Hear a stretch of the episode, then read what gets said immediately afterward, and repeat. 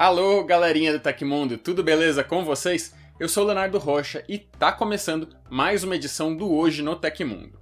No programa de hoje nós vamos falar sobre o malware Coringa afetando mais apps no Android, uma nova telha solar para casas aprovada no Brasil, um bug que remove membros de grupos do WhatsApp Beta, pessoas ganhando dinheiro para fazer exercícios usando o Apple Watch e a maçã falando que a desenvolvedora de Fortnite está usando a disputa atual para aparecer.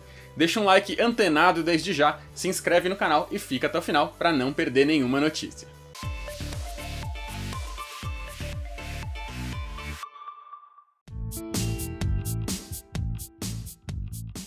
A empresa de segurança Checkpoint Security detectou mais uma lista de aplicativos Android infectados com o Joker, ou Coringa, um malware insistente que aparece em algumas ferramentas disponíveis na Google Play Store. A nova leva de infecção atingiu 17 aplicativos, todos já removidos pela Google. Eles foram disponíveis entre julho e a segunda semana de setembro, o que significa que muitos usuários ainda podem ter as ferramentas instaladas no tablet ou smartphone. Os seis apps retirados anteriormente da plataforma por conta do malware acumulavam mais de 200 mil downloads. A lista de nomes dos novos apps infectados está aparecendo agora aí no vídeo e tá também no texto da descrição do episódio para quem nos ouve aí como um podcast. Os aplicativos infectados com o Joker até funcionam, mas o malware opera em segundo plano. O objetivo do golpe é fazer o usuário entrar em planos por assinatura de SMS ou outros serviços premium sem autorização. Com isso, você pode ter os créditos zerados ou até cobranças não solicitadas na sua conta, tudo indo direto para o bolso dos cybercriminosos com recursos que ajudam a esconder o código malicioso para evitar a detecção pelos mecanismos de segurança da Google,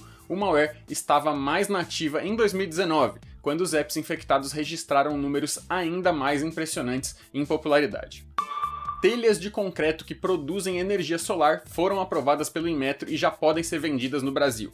A Eternit, fabricante de materiais de construção e responsável pela tecnologia, prevê que a sua comercialização tenha início somente a partir do segundo trimestre do ano que vem. Para possibilitar a geração de energia solar, a fabricante inseriu pequenas placas fotovoltaicas na parte superior das telhas, com dimensões de apenas 36 cm por 47,5, cada uma possui mais de 9 watts de potência e uma capacidade de produzir 1,15 kWh por mês. A empresa afirma que, uma vez instalado, a economia possibilitada pelo sistema pode gerar retorno do investimento em um período de 3 a 5 anos. Para residências de pequeno porte, são necessárias cerca de 150 telhas solares. Já para casas de alto padrão, o número quadruplica um grupo seleto de clientes terá acesso antecipado à nova tecnologia, que será produzida em uma fábrica no interior de São Paulo da empresa Tegula Solar, que também pertence ao grupo Eternit.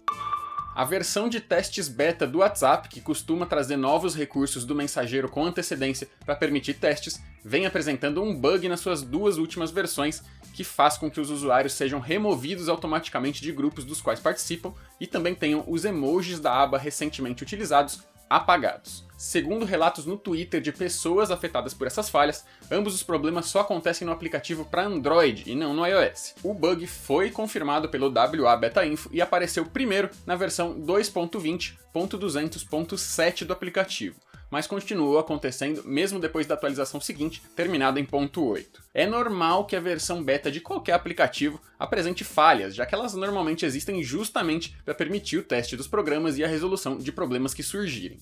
O defeito deve ser corrigido em um update próximo, mas se você está sendo afetado e não quer esperar a atualização, é só ir até a página do WhatsApp na Play Store, clicar na opção para sair do programa de testador beta e aí desinstalar e reinstalar o app. Só não esquece de fazer o backup das suas mensagens antes para não perder nada, beleza? Além dos novos iPads e da sexta geração do seu relógio inteligente, a Apple anunciou no evento dessa terça-feira, dia 15, uma nova parceria governamental em Singapura que vai premiar em dinheiro quem se manter em forma e usar os produtos da empresa. A iniciativa se chama Lumi Health e envolve um aplicativo do mesmo nome que registra as atividades físicas e os hábitos cotidianos sincronizados via Apple Watch e iPhone. Você realiza os exercícios usando o relógio e, quando os movimentos são enviados para o celular, ganha recompensas no serviço digital. Quem quiser participar do programa do governo de forma voluntária já precisa ser dono de ambos os dispositivos. A pessoa receberá desafios a serem cumpridos com base na idade e tipo físico, tudo com um estilo parecido com o de um jogo para facilitar o cumprimento das atividades. Além de exercícios, o aplicativo traz sugestões de alimentação, dicas para melhorar a qualidade do sono e informações sobre saúde pública, como o caso, por exemplo, da atual pandemia do Covid-19. Os voluntários que passarem por todas as etapas vão ser premiados em dinheiro com até 380 dólares de Singapura, o que dá mais de R$ 1.400 em conversão direta de moeda com cotação atual e sem taxas. De acordo com a desenvolvedora, todos os dados são criptografados e ficam armazenados de forma segura. A iniciativa Lumi Health deve durar ali uns dois anos e começar agora em outubro de 2020. Por enquanto, é uma parceria exclusiva com o governo de Singapura e partiu dos próprios políticos, com a Apple se mostrando uma das interessadas em colaborar. Já pensou se o Brasil resolve entrar nessa onda também? Fica a dica aí para os nossos políticos. A Apple enviou à justiça norte-americana novos argumentos contra a Epic Games, desenvolvedora do famoso Battle Royale Fortnite, que foi banido da App Store após violar as regras da plataforma.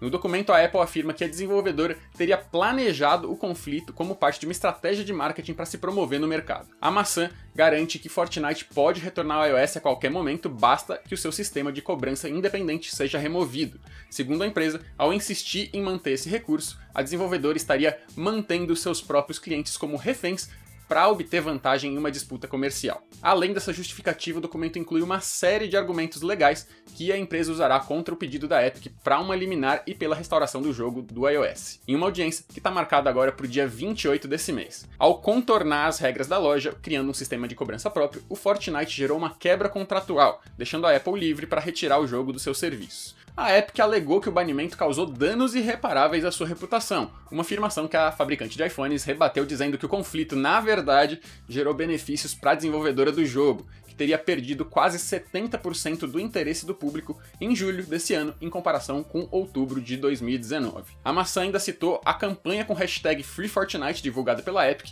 que convidou os fãs a engajarem na disputa, e disse que se a desenvolvedora estivesse realmente preocupada em sofrer danos à sua reputação por causa da disputa, ela não se envolveria nesses elaborados esforços para divulgar o caso com uma campanha cuidadosamente orquestrada e multifacetada, incluindo um vídeo de paródia, produtos, hashtags, tweets beligerantes e agora um pedido pré-pronto de liminar. Vamos ver agora como a Epic vai responder a esses argumentos e qual será a decisão da Justiça dos Estados Unidos sobre o caso. Aconteceu na história da tecnologia.